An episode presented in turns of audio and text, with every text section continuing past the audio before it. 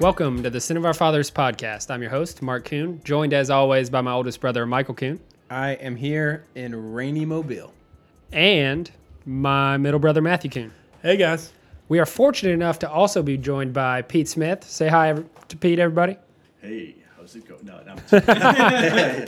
uh, no, it's good. It's good.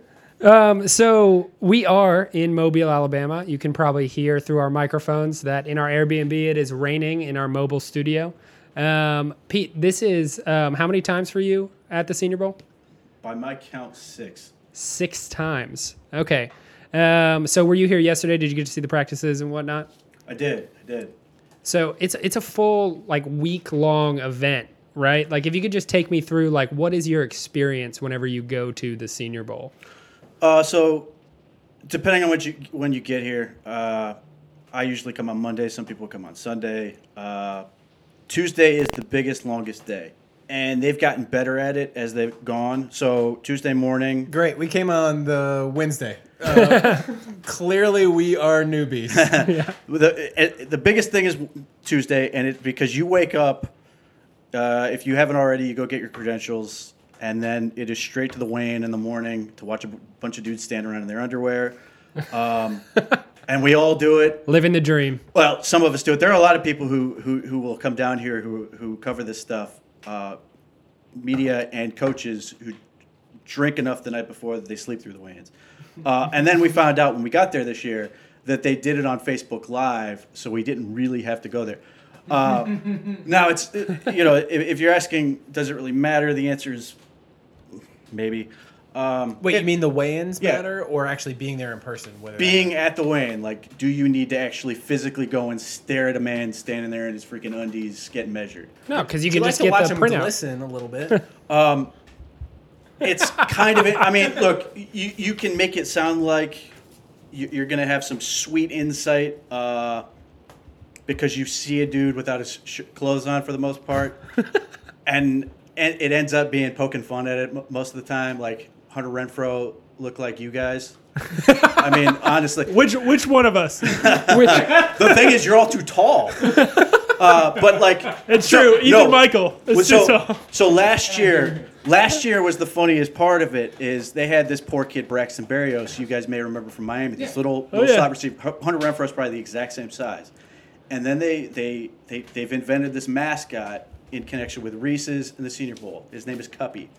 They put Cuppy. they put Cuppy on stage and measured him as a gimmick. Cuppy was bigger than Braxton Berrios, an NFL draft prospect. it was, you know, that's unfortunate. and his name is Cuppy. His name is Cuppy, and it's a giant, just a giant Reese cup head and a little body thing. And if he came out this year, which he didn't, uh, it- the mascot was still there at the media stuff. Uh, he it's would have brand been. activation, Pete. Oh, He's- absolutely. Yeah. like, God willing, someday, you know, you guys will have a, a live video, and you can have a Barbasol mascot come out and uh, do it. Spray shaving cream and, but uh, literally, if he came out this year, he would have been bigger than Hunter Renfrow too. Um, but it's you know, if you like get a sense of what guys look like, who's carrying just bad weight, some of that stuff, or you, you know, you are genuinely impressed in a non uh, and well, for some people, maybe a, homoerotic way. That you see a guy like uh, Terrill Hanks from New Mexico State, who looks like a goddamn action figure uh, look like Cap- Black Captain America. So wait, Pete, I got to ask you: was was Terrill Hanks was he clean shaven? he, Like the whole chest? Like you think he maybe shaved with Barbasol razors? I think his, he looked like an action hero. Like I, I think his body, I think his, his whatever body hair he had, saw the physique this man had and decided, no, we're not, we're not even. Gonna, no, we, we will not, we will not deign to mar this this. eh, But it, like he's just, he looks like a male model type thing. Like, uh, but yeah. So you know, how important is it? I don't know, but it's what you do, and then this is the the way they've improved it is that's always been the way it is. But they they used to have the media thing where you know schmucks like me uh, got to go like shoulder to shoulder with real journalists and uh, talk to these players at a certain time. It used to be at night. So what they've done is they've changed it so it's there's like a two hour, maybe an hour and a half, two hour break, uh, and then they go and eat uh, and they feed us. wasn't as good this year as last year, um, but uh, and then you know you get to go around and they put a couple guys at podiums, ask questions and stuff, and then you can just grab guys around there, uh, which is interesting That's Uh, awesome. because nor like up until I think the last two years when Adidas took the contract for the clothing stuff, they had gear with their name on the back, so it's very easy to tell. And you had all these people, uh, TV people who have no idea who these people are with helmets on, taking Yeah. the helmets off, and they're sitting there going. And, and it's not easy for us. I mean, I, I at one point I I had to be like, dude, I, I know I'm gonna be an asshole here, but are you this person? He's like, nope.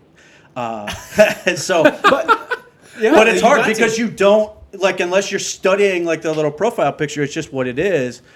But it, you know, if they don't have their card right, you can't see it, and a lot of them didn't. And I, I know, I know at least there was a story of one player who, at least allegedly, told you know a couple people he didn't want to talk to him, which is not usually how that goes.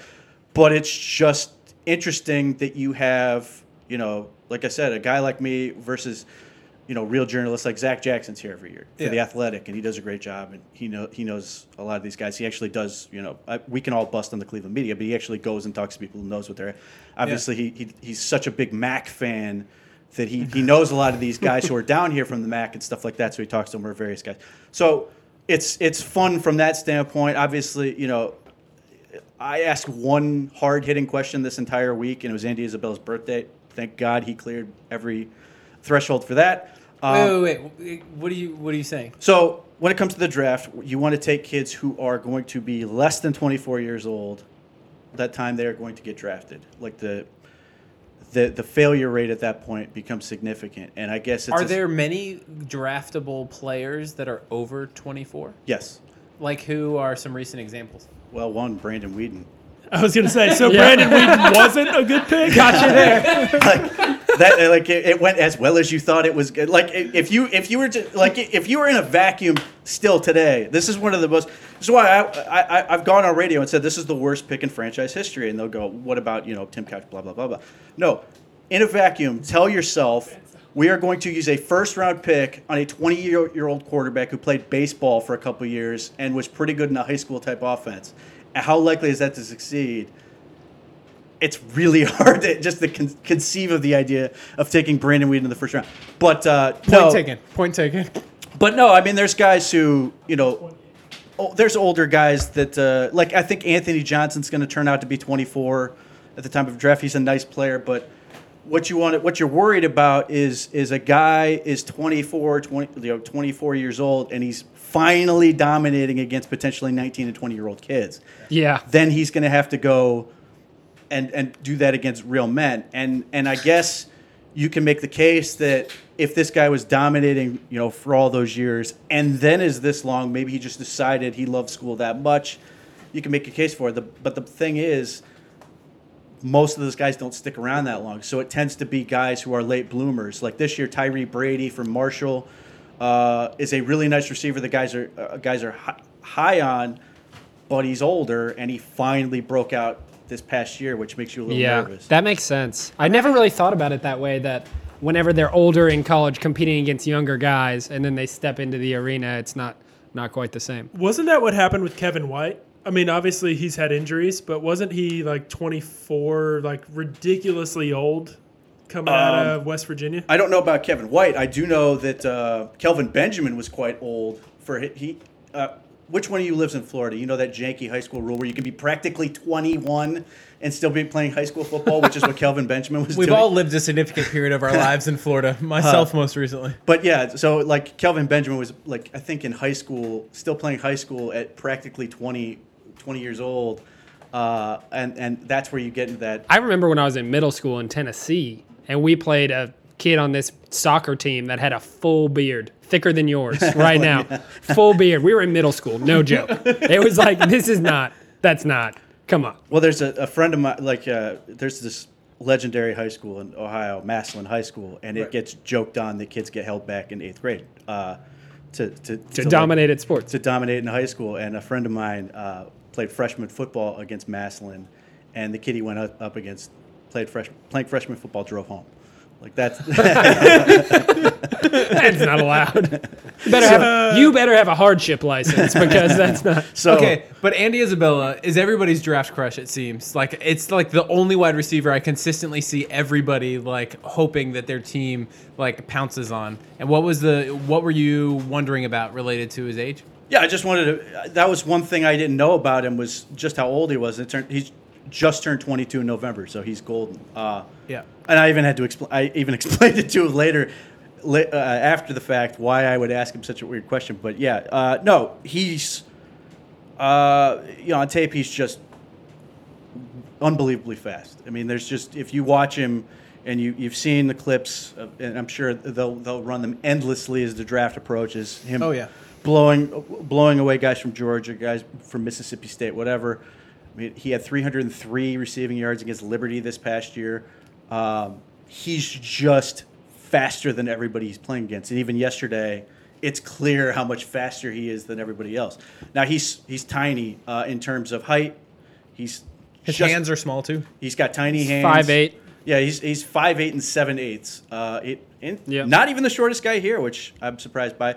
Uh, but he's thick, like he's a yoked up dude. Uh, so One, weighed 186. Yeah. And I think I was looking at the list today, like, and the wide receivers seem super deep. So it feels like some wherever each different draft analyst is going to have these guys ranging from a pretty broad spectrum. Like he's like number 10 on Dane Brugler's board right, right, sure. now. But I feel like he could easily be number five on somebody else's or number 15 on somebody else's. yeah, this has been sort of the way this has been going the past couple of years. Even last year, you know, uh, a couple years ago, Chris Godwin was my number one receiver in the class, and he goes, you know, middle or end of the second round to Tampa. He's been, you know, he's been great. Uh, needs to be a little more consistent, but yeah.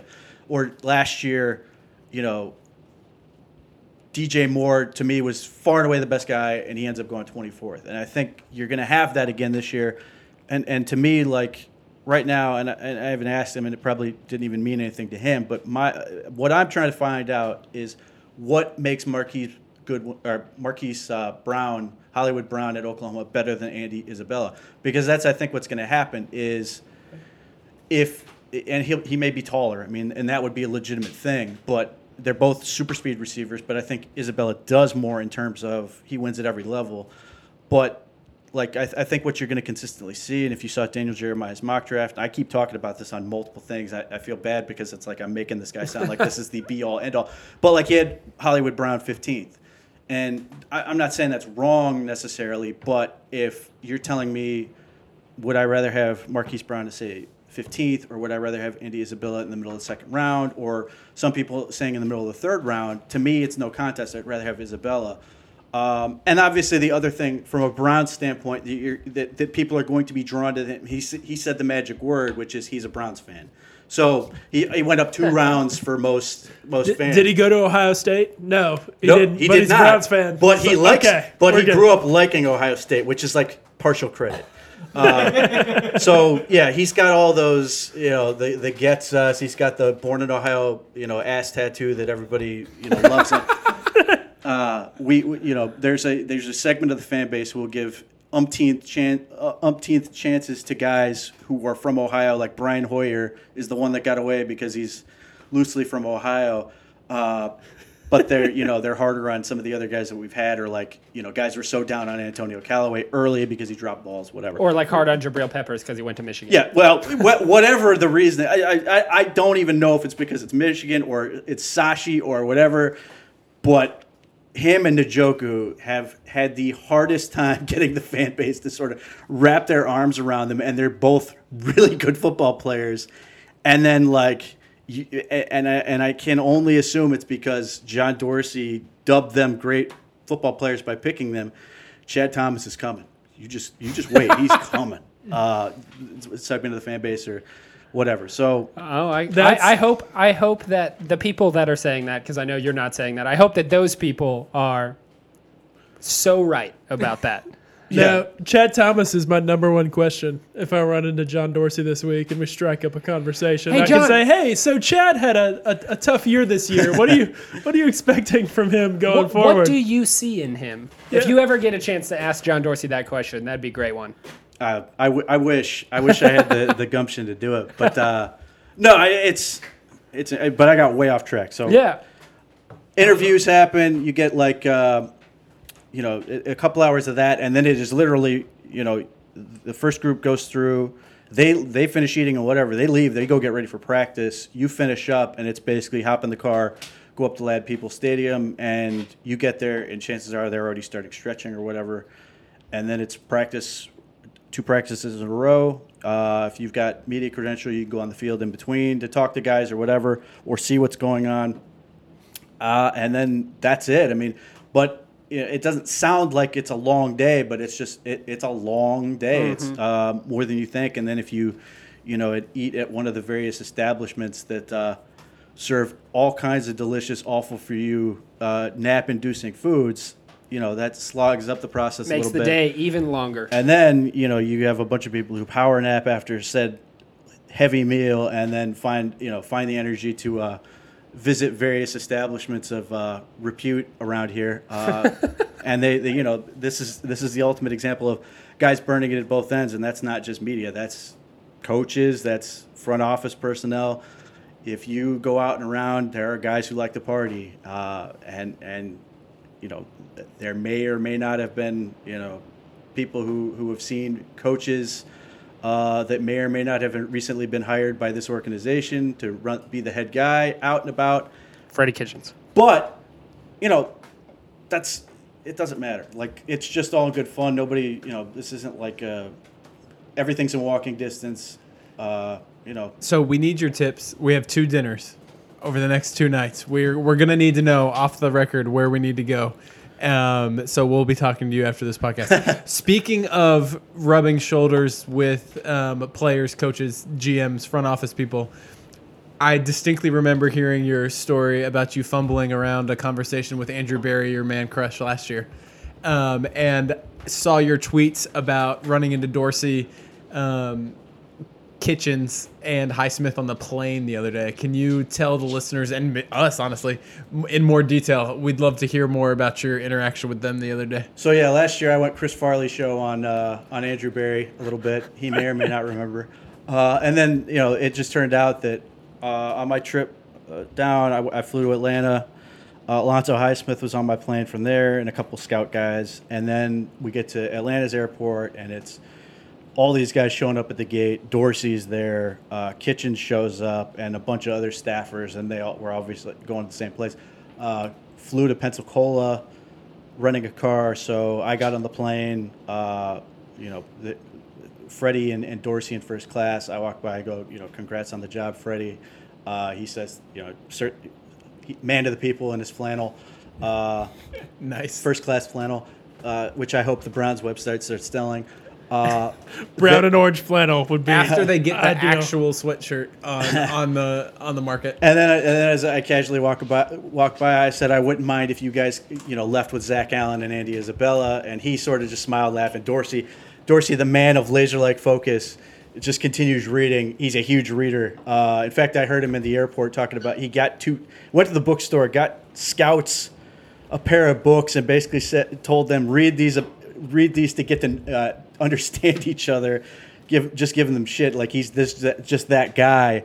Uh, Wait, he gave them both the same went- book? No, different books. Uh, he went to the bookstore, bought two books, different books, Wait, gave them to these scouts, and said, "Use this to get to know each other." Wait, so you're saying that he identified their personalities and then gave them a book so that they could read a book about the other person? No, I think they were supposed to tell each other about the books and like connect. Well, Oh, okay. no, no. I think it's basically he has, uh, ha figured out, you know, based on it, knowing them to this point, figured they are like these people. Live weather here in Mobile, Alabama. Yeah, there you go. Uh, uh, that he he basically you know decided they're like the you know le- these type of people read books to basically understand their, their way of thinking and, and largely it was busting balls and, and a great joke I for you know 20 bucks worth of gift shop or whatever um, And then on the way back, I'm still walking back in the uh, to the, the cabin. I see poor Alonzo Highsmith, giant man that he is, crammed in in, in uh, coach. He was in first class on the flight down. Coach back here, and I go uh, and I said to him, "You must have drawn the uh, sh-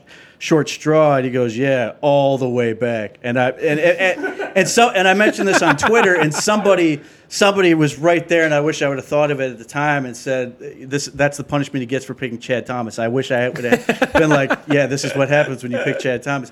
But- Justice served. but uh, yeah, giant, giant man uh, stuck in coach, and then uh, so you know. It, it, one of the things that you can't help but notice with our front office and our coaching staff is they are really difficult people to miss. Like nobody looks, No kidding. nobody looks It's like so John true. Dorsey, and and I've ju- and I It helps when you dress the same way every single and day. he's the wardrobe is consistent. Uh, Man's like a cartoon and, and I don't know what. Well, speaking of that, and I don't know why, but John Dorsey has always reminded me of Dr. Zaius from Planet of the Apes, and I don't know what that is because it probably doesn't even make any sense, but he just does. Uh, and Alonzo Highsmith is an enormous person. Freddie Kitch is an enormous person. Like the most innocuous person is probably Eliot Wolf because he's you know a nerd.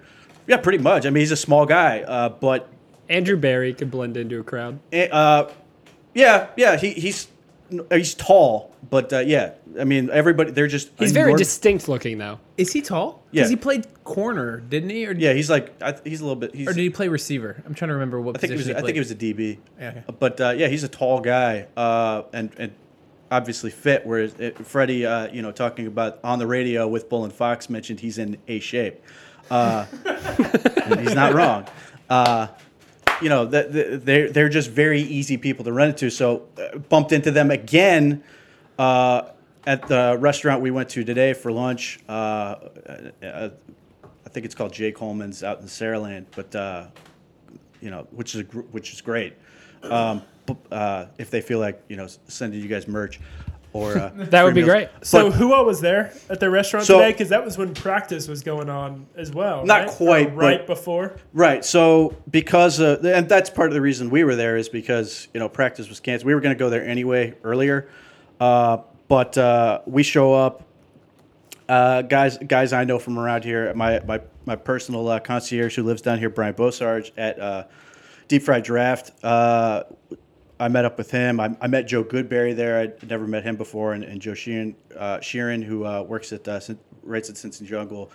Uh, Pigskin Paul, who a lot of people know anyway. He's famous around here because he's been here forever. Uh, Shrine Game stuff like that. Joe Everett and his brother, and uh, so I get you know like we get there and uh, Paul co- shows up and he goes, you know who's always here? It's like John Dorsey. Even going back to Green Bay, he comes here once a year, and almost like that, John Dorsey walks through the door, and uh, he sits down. He gets his drink order, and then people are coming from the back to hug him and stuff because they all know him. He's been here so many times. Obviously, yeah, distinct, um, which makes me wonder how long the Pittsburgh Steelers signage is going to last in that building. Um, I, I'm assuming they're old school Terry Bradshaw fans or something, but yeah, it was great. And then Freddie Kitchen shows up. I think Eliot Wolf was there, and, and, and it's an all you can eat buffet, and uh, we all put a hurting on that table. That's awesome. That's great. So that that'll provide a little bit of insight of why people come to the Senior Bowl, why it's a good thing to do. The the the thing, and you got I, I don't know how much you guys have actually left this room, but the thing about Mobile is it's Actually, not at all, Pete. We got here, we called you, you came over, So- we recorded a podcast. did get we're lunch. We We're got down lunch. to we're down to business. And we act- went to Walmart. We made a Walmart run. That's so right. so if, if if you get a sense of Mobile, like especially downtown Mobile, it's tiny. It's like basically two blocks wide, and based on and, and then it's like a you know five minute, ten minute drive to Ladd-Peebles Stadium, and then it's a bunch of restaurants around this place. So you're you know there are billions of dollars worth of NFL people here, and it's a small area. You're gonna run into them. Last year, um, uh, the place I, I it's switching ownership, being renovated, the Brick Pit, which I love. Uh, Pat Shurmur, I found out was officially the Giants head coach when he walked in with his Giants gear with all of his staff.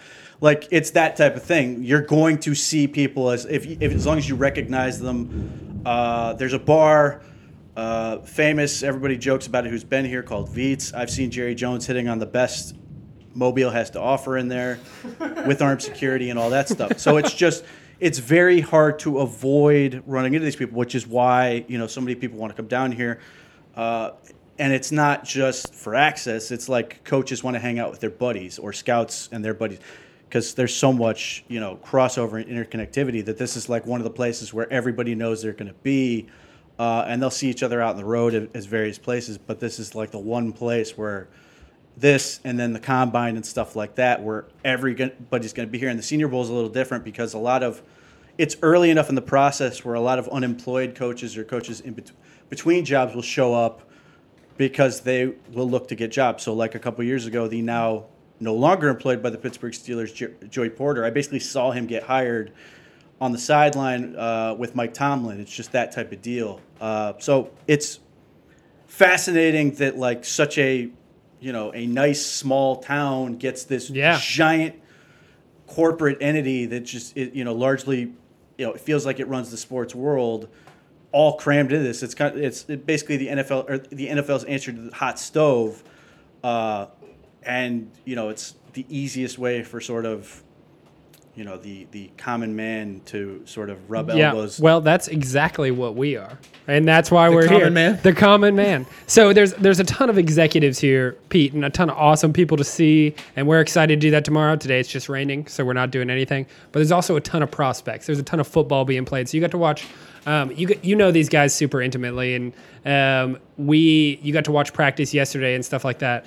And I'm we have a couple of people that we want to bring up to you, um, but I'm also interested. I'm thinking about obviously only who the Browns are going to potentially be drafting. And I'm thinking interior linemen. Um, who are some interior defensive linemen that stand out to you that you think are potential good fits for the Browns, or maybe um, in that first, second round? interior defensive linemen here Yeah, they, aren't here They aren't they here. did not come no they Okay, all but what about out. Zach Allen?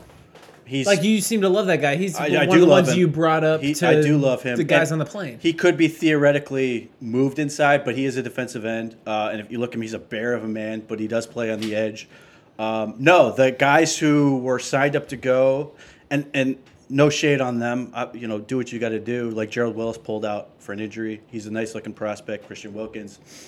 Uh, I think he cited injury, but you know, you, you go through that whole season, you win the national championship.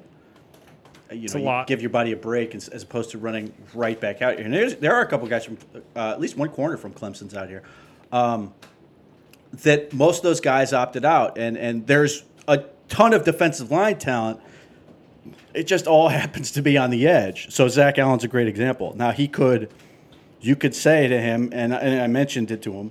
I, I had a chance to talk to him and a, a few other players.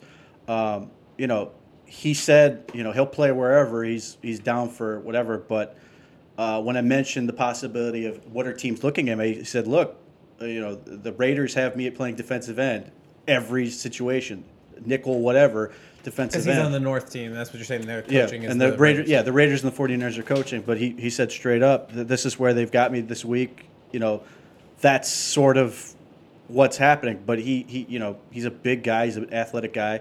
Um, I, I've, I've sort of compared him, at least body wise, and his production is fantastic. Um, that, you know, he's somewhere in sort of that between J.J. Watt and Cameron Heyward. It doesn't mean that's how it's going to go, but just if you're trying to imagine what he looks like, that he could start out on first down on, on, on that left end spot, and then you get to nickel, and he's inside there rushing the passer. He's the best sort of prospect there. Um, you know, there's a couple. There's one guy I know. What about Daniel Wise? He's not here, but he was at the Shrine game, and he Didn't was. he get a call up? I if thought he did, if he did, it's uh, it would be for th- then somebody must have literally left yesterday and come up. Okay, so Uh, I must have missed. I'm. That's probably my. But bad. he's a fantastic football player. Uh, I think the Shrine game actually really hit on a, a lot of good players in that respect, Uh, and they've been hitting players, defensive tackles. I, I think Daniel Wise, Cortez Broughton, and there's one other who's escapes me at the moment. What about the kid from A and M? What's his face? He Uh, Mack, Daylon Mack. Daylon Mack. Yeah. there's a bunch of players I don't think much of from West Virginia Texas A&M that are all here. Um, they're, they're- like it's they're not bad football players. It's just it, it, it- look, it- it's the process of what I go through. Like, and, and and I know some people this rubs the wrong way. You go, I, the way I do it is I, I look for production first. I want guys who have high production. You know, historically, you look at it. Guys who produce in college tend to, pro- you know, or guys who who produce in the NFL tend to prove, produce in college. So I'm immediately looking to get to those guys. Uh, and at least from the defensive line position, uh, they aren't really here. The one guy that uh, I know, uh, there's a couple people like, uh, uh, what's his face? The dude, I think it's Khalif Miller, something like that. He, uh, he, uh, small school guy. A couple guys who I talked to about the Browns and draft stuff are, are really high on him. He's obviously a story because he he came down here in spite the fact that his very, very, very pregnant girlfriend was about to give birth. He stayed down here. Uh, Dedication. to uh, impress people, and he's also the guy uh, that you may have seen on, on, on Twitter and stuff doing a backflip at 320 pounds. In fact, they did it. Oh yeah, he did at the end of He did it at the end of practice, so he's a story from that standpoint, and he's interesting. And I guess he had a really, really nice day. I can't do a backflip. But it does for some of for You some only of, weigh 400 pounds. I mean, for, for some of us who have been covering this whole, uh, uh, cover, uh, looking at the draft for a while, it reminds us of uh, the kid who jumped out of the pool. Uh, that was a video that uh, that came out, and everybody's like, "Oh man!" And I was one of them. I was like, "Oh my god, this kid's you know supremely athletic." Or and stuff." Jason Pierre-Paul like doing the backhand Yeah. spring like Uh, sequence yeah, down Ger- the field. Jerron Gilbert, who who ended up going the second Not a round, and play. did, did nothing, and then uh, so yeah, I mean, defensive tackle wise, I, I would say the guys you want really aren't here. That doesn't mean that th- there aren't guys who can play here. It's just in terms of what I'm looking at. The guys you want are on the edge, and, and Zach Allen is a guy I think could be in the conversation at 17. The guy who right now looks like the dude is Montez Sweat from Mississippi State. Uh, is he athletic? Like, does he have enough bend and athleticism to him? Do you think to concede? Because I see a guy that's like a stronger Carl Nassib, like a more a, a better built, stronger Carl Nassib that doesn't have the bend, but is gonna have to like just win with power. um, Am I off base on this? I, I, I guess what I would say is we're going to see when we get to athletic testing is, is how his hips and stuff are. I think he's fast. Like he, he, he's a guy who's, who's, who's quick off the buff, quick off the edge, and he's so long. Uh, he, he measured a legit six six. He's got an enormous wingspan, and again, homoerotic or not, he looked freaking great at 252 pounds on the stage. Like he looks like a he looks like a stud. He's got fantastic production. Uh, Jim Coburn just put out his video today about his uh, about his uh, production. He's got you know Pro Bowl type production at this point. So that's and that's where uh, that's that's where uh, uh, Denzel Ward and, and, and, and Bradley Chubb were last year. Like that, you know, if they test well, that could be where that guy becomes in range. Um, we'll see about the bend. But if you're saying to me, better Carl Nassib, I, I could have used some better Carl Nassib this year, but I got stuck with Chad Thomas. So uh, but we also had Anthony Zettel and Chris Smith, which are like I think in that same category as uh, Carl Nassib. sure, I just you know we had a dead carcass on our roster for 16 games. I would have liked those two and Carl. Yeah, that's Nassib that's the thing. of- Yeah. Um, so, who are some other guys? Um, do you guys have anybody you want to ask Pete about specifically that um, you've heard some buzz about that you've? I just think that uh, for the Browns, an offensive tackle, at least depth, an offensive tackle is probably likely in this draft. Do you see anybody at the Senior Bowl this week that is a likely candidate? I know there's a couple names that are out there. There's Dalton Risner. I think he's a more of a right tackle prospect. And then there's one other dude, Dillard. uh, Andre Dillard, that is thought of pretty highly. He's from Washington State. Yeah, uh, Dillard is the guy that people were coming on. If, again, the the mock draft, that legendary mock draft. Um, Daniel Jeremiah had Andre Dillard going to the Browns at 17. Um, At 17. yeah, he looks great. He looked 310 pounds. looks looked great. Uh, I thought he had a rough first day in pass pro. I thought Jaylon Ferguson beat him pretty regularly.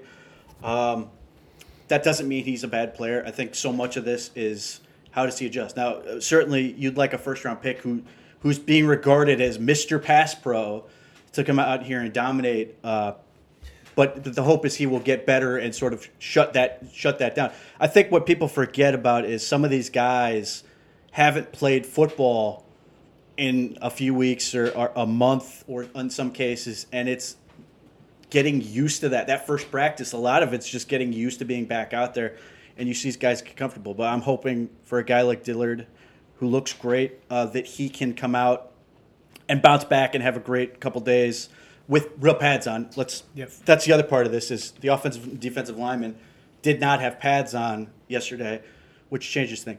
But specifically when it comes to depth guys, the guy I'm really interested in is is, is Tytus Howard from Alabama State, uh, former high school quarterback. And I talked to him. The first thing I said is, uh, you know, how, how many reps are you going to get it this week at quarterback? He goes, Nah, man, not a quarterback this week. He went to Alabama State, moved to tight end, and then just kept growing into an offensive tackle. I I, I like his It's initial. like a Freddie Yeah, like Kitchens, like a Freddie Kitchens quarterback. right, and, and I said, and I mentioned to him, and I mentioned to him that like, look, we've got a head coach that uh, not afraid to put anybody back there. So if, if we ever have need of a 300 pound, quar- you know, we need to put an offensive tackle back at quarterback. He's like, I'm your man, Who was that Kentucky quarterback that was just so Jared Lorenzen. Jared Lorenzen, and and Tytus Howard has a much better body than Jared Lorenzen. Um, but he's got a great initial first step, very powerful, and, and he was one of the most physical guys I thought yesterday.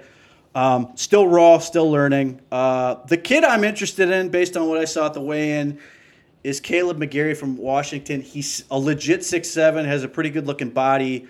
Uh, I think he was playing right tackle because you know up until he got hurt, uh, Trey Adams was the franchise tackle guy uh, at Washington. That was, you know is going back for. He got a medical waiver for to come back, but he was you know a super highly regarded prospect. Uh, that had a back issue, and McGary's sort of been there, and, and I think maybe was overshadowed. He's a guy I want to go back and look at when I get out of here, uh, you know, this week, and, and get more to know about. Because one of the things you want to see is, you know, people are focused on arm length. Height is really the indicator you want to see. He's almost six seven. You know, he measured a legit six seven. Uh, Six six and seven eighths. I mean, that's crazy. yeah, he, he he's a big big man. He looks good. Uh, height is a good indicator for offensive tackle success. You want guys who can who can get out there and, and reach. It's not arm length uh, so much as, as height in that regard. And there's a lot of really tall offensive tackles, but those those are t- the two guys I've noticed the most. Uh, the the other guy, I, and I haven't, I didn't get a chance to see him in, in practice stuff, but uh, Max Scharping uh, from Northern Illinois is another humongous, well put together man. Uh, academic success, uh, you know, I think his lowest grade was a B B plus in grad school. Um, Grad is easier than undergrad. and A minus in gra- undergrad, and uh, he uh, he he may ultimately be a guard, but he's just a big, strong, powerful man, and that's the type of thing I'd like. You know, I think Dor- Dorsey inclination is to draft tackles and then move them, which is what I think Austin Corbett was um, always going to do. Well, that's super interesting, right? Like, I love this that we have Campen in our building now as the offensive line coach, where they have developed a crazy amount of offensive Right. tackles into like starting caliber offensive linemen across the board at Well, every yeah, single. J.C. Tretter was a tackle at in the Ivy League. He was I think every single Green Bay Packers Yes. starting All of them offensive tackles. linemen were tackles. So you know, it doesn't mean they won't draft a guard. Uh, I, I think Zeitler's the ex- the exception uh, here anyway, which you know we'll see. But I, I do think that it's going to be you draft an offensive tackle. If it ma- works out, then great. Right, which is because you're always looking for good offensive tackles, Right. and they have an extreme which is why I always people were like getting on Austin Corbett that like well you failed to tackle that must mean the pick was they they had a good sense that this is where he's going to end up. They just hoped you know they said we're going to give you your shot if you can do it. You can't can do it. It's great. He can't. He always projected better to be an interior guy. I think he will be a good interior guy. I think that's the pattern you're going to see. It's what they did in Green Bay. I think that formula is going to be what followed, and he did it in, in Kansas City too. Mitch Morse was a, a, a tackle. Uh, at, at- I think Missouri before he moved to center with the Chiefs. Like that's just the way he sort of does it. Um, but uh, yeah, I, I think this is a a good week for guys who are playing offensive tackle that maybe not everybody knows. I think Dillard is obviously the, the name guy. Um, but I, I, th- these other guys have a real opportunity to sort of set themselves up for uh, success. Okay, so you said it was Daniel Jeremiah's mock draft that had us at 17, taking Dillard. Yes. Okay, so where are some of these other guys you think like gonna fall? I know it's super early. We're still two and a half months away, or three and a half months away from the draft. But like, what kind of rounds are we even talking about for some of these guys? Uh, I, I would say at the earliest we're talking round three, probably more like day three, which is where I think you know, and uh, you know maybe that second, third round pick or one of those third round picks could be offensive unless they decide that you know, whether they resign Greg Robinson or not, they're like, we, you know, they don't like my idea of moving Bitonio out there and Corbett inside. And Thank they- you. I'm so glad that somebody else thinks that that's what should be done. Uh, Well, Baker doesn't think that's what should be done, so I don't think it's what's going to be done.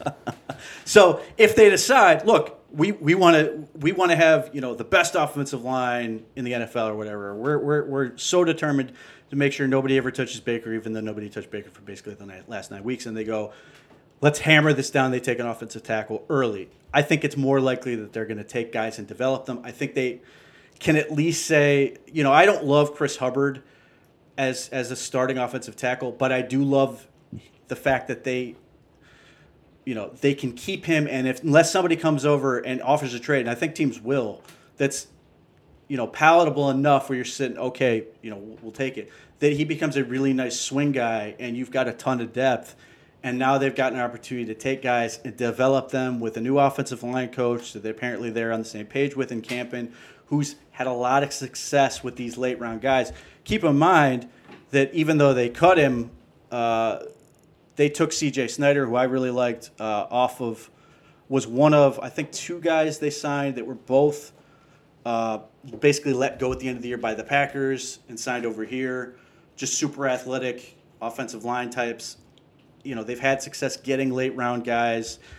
The most successful, obviously, being their left tackle, who who may end up in the Hall of Fame one day, but he was a fourth round pick, just a freaky, freaky athlete. Bakhtiari, right? Bak- David Bakhtiari, who was like, you know, reputed to like win sprints against skill guys, you know, at Colorado in his day. Like that's that type of athlete. So that's I think the approach they're going to take. I think you have enough, assuming they can get a deal done with Greg Robinson, where they can say the interiors where we got, make our money. That's where it's got to be right, and then we can develop and see what we end up with on the outside, which is how you end up with freaking the really like the Seward's folly of of Des, Des, Des Harrison at left tackle for a few games. Okay, so this is a question because I don't know enough about football and haven't actually played or been a coach or anything like that. But my I was seeing some banter on Twitter back and forth, and Mitchell Schwartz was piping up. I think actually responding to some of the Draft Network guys about how they were setting up the drills in practice yesterday. And saying that it was like at a disadvantage to the offensive tackles because they were spacing them out way too much and putting them on an island, and it wasn't realistic at all, and it was making the offensive linemen look bad. Like, is this a thing that's going on? Like, at, at practice, is it definitely set up to be an advantage for the defenders versus the tackles? Yeah in general, the pit drill, which is those one on ones, is always going to be in favor of the defense. You know, so much, and, and this is one of those things where, like, you talk about, sta if you ever hear people talking about staying on schedule on offense, it's being able to always be in a position where you can either run or pass because you're obviously going to make your offense more likely, likely to succeed if the defense doesn't know what you could possibly be doing on any given play. And if you want to use the Browns as an example, a lot of their pass protect, protection issues came when teams could sit on tendencies. Like it's hard to be an offensive tackle and you've got a unbelievable, freaky, God-given talent athlete out there who knows exactly what you're doing right now, and he has he's in position to get it. That's what that drill is. Like it's great and it looks great when defensive ends and stuff blow away an offensive tackle, but the guys who look the best are the guys who are offensive tackles who are in this disadvantage and still dominate. Like that's those are the guys who are really special. So yes, um, that drill is specifically designed to make offensive linemen look bad, um, and often succeeds. But what it does, And defense succeeds. Yeah. yeah, and what it does is it allows to see who are the offensive linemen that are going to trust their technique, and who are the guys who are going to panic to try to fix it. Like if you are doing it right and you explode out of your stance correctly, you're not going to feel the urge to panic and say open up and give away lanes when you're trying to get that speed rush. Do you have the athleticism to get out there? Do you have the trust in what you're taught to do, what you're coached to do, that you're not going to feel the need to make a panic move and open the door where the guy can beat you with a counter move or whatever?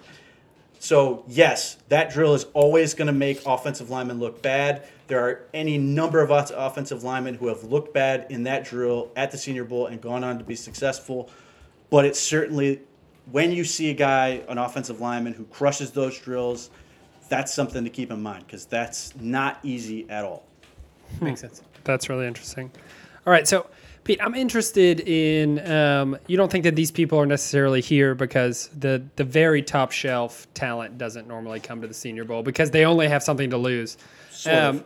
But I'm wondering, who do you think that we might get at 17, or who do you specifically want at 17? Maybe that guy's here, but Well, I would just say there's a couple guys who could be in that in that in that conversation. I think Montez Sweat and Zach Allen are two of them. Uh, you know, we'll see about athletic testing and all that stuff. Andre Dillard has a shot. I'm not really sold on it, but other than those guys, I don't think a lot of them are here. Uh, I, I think there are, there is some genuine star talent. It just happens to be at positions the Browns don't need. Like Juan Thornhill might be the best football player here, the Virginia safety, and the Browns don't need to take a top tier safety, but he's just phenomenal. But you know, it, I, I and, and there are guys who like Zach Allen. When I talked to him, basically was I, I was li- listening to answer somebody else's question. Basically said, "This is the most important week for me. I want to, you know, this is this is a week of competing and actually playing football. That's what he wanted to do. That's what it was important to him. Is actually showcasing his ability on a football field. Some guys like I'll use Parris Campbell as, as an example.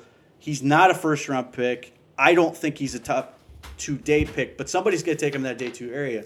And I think in some ways you could say that by him declining the opportunity to come down here, he's kind of hiding because I think all of his question marks are on the field. Having said that, it may be a really smart strategy that he's not potentially getting exposed down here because, like you said, there are guys who just have potentially things to lose. In my experience, short of injury, nobody really loses anything by coming down here. Like, if somebody has a bad week, it rarely is ever so damaging that you that a guy just can't play, uh, or that a guy just loses a ton of money. For the most part, as long as you show up and compete, you're gonna be at least successful. Stay where you're at, and that's usually what happens.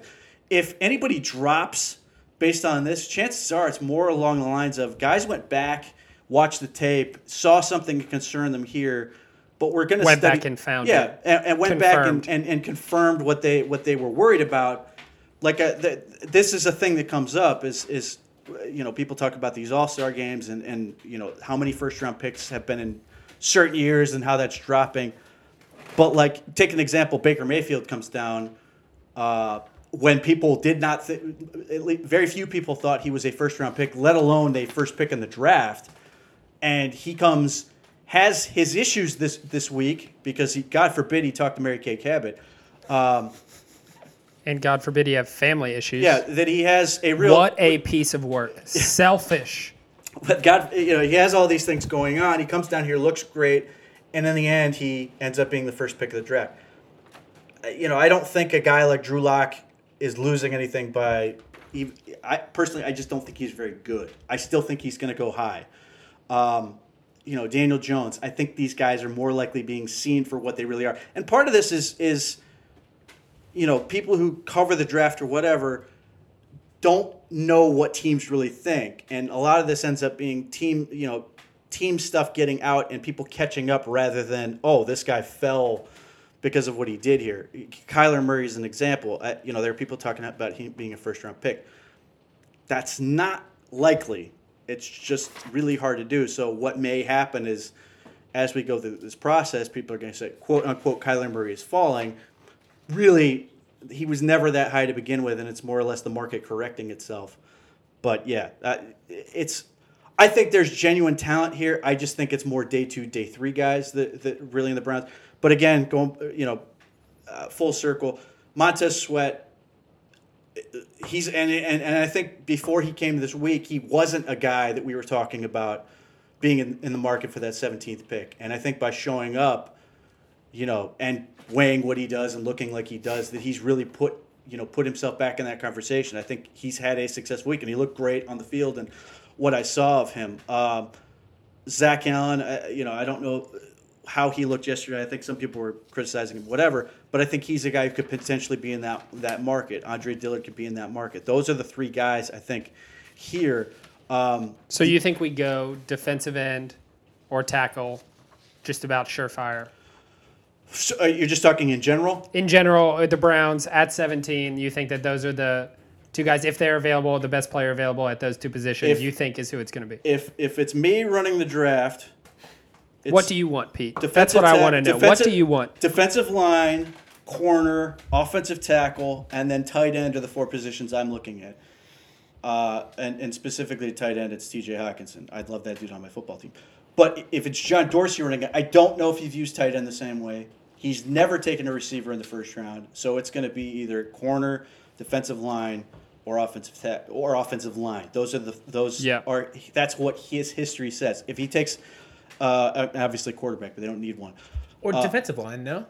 Yeah, yeah. said defensive defensive line, line. defensive Yeah, line, sorry, yeah. offensive line, corner the, the, are the ones that, uh, that this year he's never taken a receiver. So if he does that, it would be a major upset. Same thing with like the people talking about, oh, he'll take Saquon Barkley. And he's never taken a receiver in the first round, but he's always gotten good receivers. So there's yes. nothing to be worried about. Now the quality of the character of those receivers.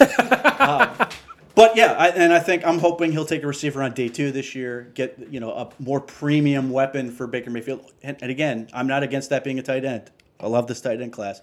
I think there's great tight ends here. Um, that this that, that if they want to add weapons that work for Baker Mayfield, he's always done well with those guys. And tight ends, you know, there you can never have too many six five, six foot four, six foot five, 250 pound guys who can run. Those are really hard to defend. Yeah. Especially great for the red zone. Um, so at so some of the corners that are getting looked at, it doesn't seem like the top. There, there's not like top end corner talent at the Senior Bowl this week. Like, are there? What guys do you see getting drafted in those middle rounds? Maybe like in the second or third rounds. Are there any of those like here this week? Oh, definitely. Uh, the guys I'm looking at, I think Kris Boyd from Texas is very interesting. His production's through the roof. Um, he's never had a day of non-contact in his life. He was beating the hell out of people yesterday. That's just what he does. Now he gets beat. He'll over overextend and lunge. He's a thick dude. Uh, he's like 5'11", 200 something pounds, and he looks it. Um, if you like the press corner, he's he's that type of guy. Uh, the kid from Penn State, Amani, I can't pronounce the last name. I need to hear it a few times. He's a legit 6'1", 200 something pounds, competitive. Um, I, you know, he's the, the, all these guys I'm talking about have had elite production at some point in their career, and and and the other one is Iman Marshall from USC. He's a highly ranked recruit. I remember him coming out of high yes, school. Um, very, and he had a great, great, great sophomore year. Uh, and then the last two years, it hasn't been there. Now, you know, teams are going to obviously ask. Teams are going to go to the tape and find out what happened. How much of this is just the fact that USC has basically tanked the last two years? But he's another one, six one, legit, two hundred pounds, and you know, don't get me wrong. I, I loved West. I love West Coast Ward and Byron Murphy, and and I like the fact that the Browns have a guy like T.J. Carrie. But it would not surprise me in the least if the Browns are saying to themselves, "We've got you know this smallish, speedy corner." Maybe we want to be able to sort of mix things up and get one of these taller, physical guys. And and, and if nothing else, um, the kid from USC is a, Iman Marshall is a guy who will he was physical. He's very physical in his routes. But there's this class, and it's certainly not limited to, to Mobile, has a ton of super long corners. Uh, it just seems like teams are taking more and more receivers and moving them over. Uh, Isaiah Johnson from Houston is the most notable example. He's a guy with uh, Super long arms, right? yeah, well, he's also the Burger King ad uh, with the with the tiny hands, like, but like it's. He, Just I got these tiny hands. he he walked up on the stage. He's this enormous guy, and you can't help but notice these little these little flippers. Uh, and and he's he's he's a big long man, but I think he had like sub nine inch hands uh, on a man who's like six two something. So you, you just can't help but notice. Um, he's a guy who who was a receiver coming to like I think a highly recruited receiver. I could be wrong. Super speedy receiver. They move move him after his freshman year. He becomes a corner. You know he's he's had a lot of success for them. I thought he had a pretty good day yesterday, just competitive and stuff like that. But it's just becoming a wave of these bigger physical corners that can play, and now it's just a question of sorting out who's the one that can really do it. Um, the name you're going to hear, uh, he's not here. He's you know he's a junior. Uh, Justin Layne from Michigan State. If he tests well, he's listed 6'3", 185 or something like that. His production at Michigan State was absurd. a Benedictine kid from Cleveland. Uh, you know, if he, if he runs well, he's he's going to be a stud. Is he like in conversations like the number three corner behind like Greedy and West Coast Ward? Yeah, I, I, in fact, I, I'm not sure he doesn't. It- He, I, I I wouldn't rule out the possibility that he could not end up jumping one of those guys. But yes, I do think I do think if everything works out for him, he becomes that third guy at worst.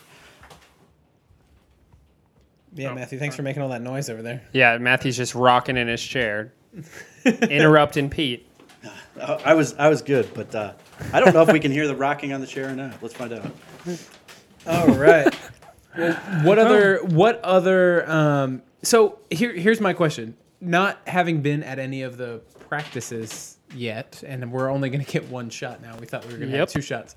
I thought today was going to be our like uh, work out the kinks, figure out what our rhythm is, and then we could really knock it, figure it out tomorrow. But are they? Do they separate both sides of the ball? Like, do you kind of have to choo- pick and choose like which like drills you're watching? Like, are the it are, are the guys like on the line like working on one end and then the skill positions are on the other end of the field, or how's that work? Yeah. So what my plan was uh, was I was going to spend day one watching the skill guys because alignment don't have pads. There's a lot of you know the one on ones and stuff with receivers and corners. Interesting. Uh, day two, I was going to spend and and and we'll do that now. Just spending watching the linemen. Uh, uh, they, they, behind the practice and that you know what would be the the tight viewer that all 22 where you have you know you you can see them squared up uh, from the ba- the the uh, end of the stadium looking down on them. And then if if there was a day three I'd probably do a little bit of both. But yeah you end up you can sort of be on the side and watch a little bit of everything you can't you want. And and that's certainly an easy thing to end up doing just because you have a natural thing of your eyes go to where things are going on. Uh, but yeah, if you're trying to say I want to watch this, you know, one thing, uh, and last year was obviously a lot of Baker Mayfield, uh, then then you know you're you're going to have to sort of plan around that. So at this point, you know, assuming we have the practice tomorrow and there's no reason we shouldn't, I will be, you know, down on the end watching watching the linemen get after it. That seems to make sense. I mean, we like are pretty interested in the defensive linemen as well as the tackles um, Yeah. to see where they're at. So you get to see both sides all at once. Now, the, the thing that's, that will frustrate the hell out of you is when they do individual drills and they'll put one offensive lineman in one corner and they'll take the defensive line to the opposite corner. But yeah, when they actually work together, uh, when they actually work together, yeah, it's just all them getting after it in one group. Well, that's awesome. That's awesome. I'm excited. So, how long are you going to be there tomorrow? Uh, you mean at practice? At practice. I will be there The there whole from when time? it starts to when it ends. Thankfully, they changed it uh, so it's just back to back. There used to be a break in between, and then you know you go eat something at one of the various establishments, feel like you're ready for a nap, and then have to try to keep yourself focused on watching the, on, on watching the uh, practices, the second practice, which is, wasn't always easy. Yeah, well, I don't know about. I'm looking forward to seeing you there tomorrow, Pete. Uh, this is fun. We got to do Yeah. this in person. It was. Uh, I think one of the best things about doing this podcast is that we've got to like interact with different people and meet guys like you. So it's fun to actually get to connect in person for the rare opportunity when we're in the same uh, the same city. So thanks for taking the trip across town to record with us. Yeah, the, the long haul of the ten minute drive. No, well, no. The funny thing is, uh, it was funny when you guys basically announced like, seemingly, I think the day before, you're like, oh, by the way, we're going to Mobile. You want to do something? It's like, all right, uh, but yeah, it's you know, it's all good shit. And and the, the fact that it, it it's a great setup to do this type of thing. Like, it's not you know again credit to the it's not it's not a city you'd think of for doing this type of thing but it sort of works out in that it has this sort of like neighborhood feel very close to downtown so like right now we're in somebody's guest Airbnb? house. yeah somebody's house which is 10 minutes away from downtown it's just sort of an interesting way to operate Yeah. Yeah, well, it is fantastic. Um, right. it has been great to get to know you, and I look forward to seeing you again tomorrow, Pete. I hope you guys all enjoyed hearing um, Pete and what he's doing. Um, Pete, where can they find you um, if they want to hear um, a little bit more about what you have to say about all this? uh, god i'm on so many podcasts anymore uh, Uh, what- let's, way- let's start with your Twitter handle. The easiest place to get get me is just at underscore Pete Smith underscore. Chances are you're going to be in my mentions complaining about how great Landry is, and I'm going to tell you he's not.